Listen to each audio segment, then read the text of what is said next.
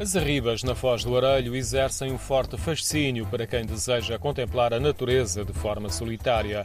O mar, as arribas, as dunas e mais adiante as praias de Foz do Arelho e do Bom Sucesso, do outro lado da Lagoa de Óbidos. A beleza da paisagem seduz visitantes e residentes como João Paulo, que todos os dias faz uma caminhada. Lindíssima, como, como pode ver.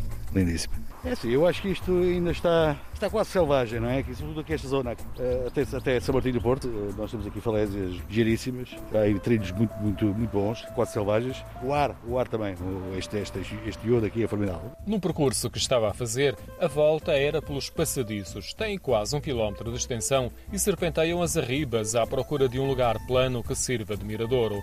Mais próximo do mar, no meio das dunas e da vegetação rasteira, a vista ganha outra sedução. Lindíssimo, lindíssimo, lindíssimo. Vai, vai, vai até lá, vai ver, é único. Eh, é o Atlântico. Quem gosta de mar tem uma paisagem fantástica. Eu adoro este contraste, este contraste entre o verde e o azul. Bom, esta hora agora não está azul também, o tempo não está a ajudar, não é? está acinzentado.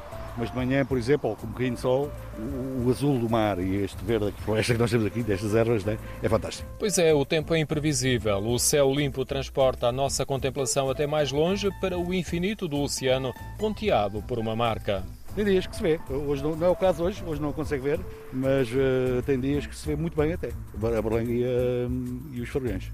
No Miradouro mais a sul, junto à estrada, algumas pessoas preferem a vista das praias. No meio das arribas, a arquiteta responsável pelo projeto optou por unidades circulares, anéis que nos isolam de outros visitantes e ajudam a uma contemplação mais solitária, em particular nos dias de verão em que há mais procura. São sete miradouros que tiveram também as funções de segurança e ambiental evitar o perigo das falésias e preservar as espécies que decoram as dunas. Todo o conjunto ganha um brilho especial ao pôr do sol.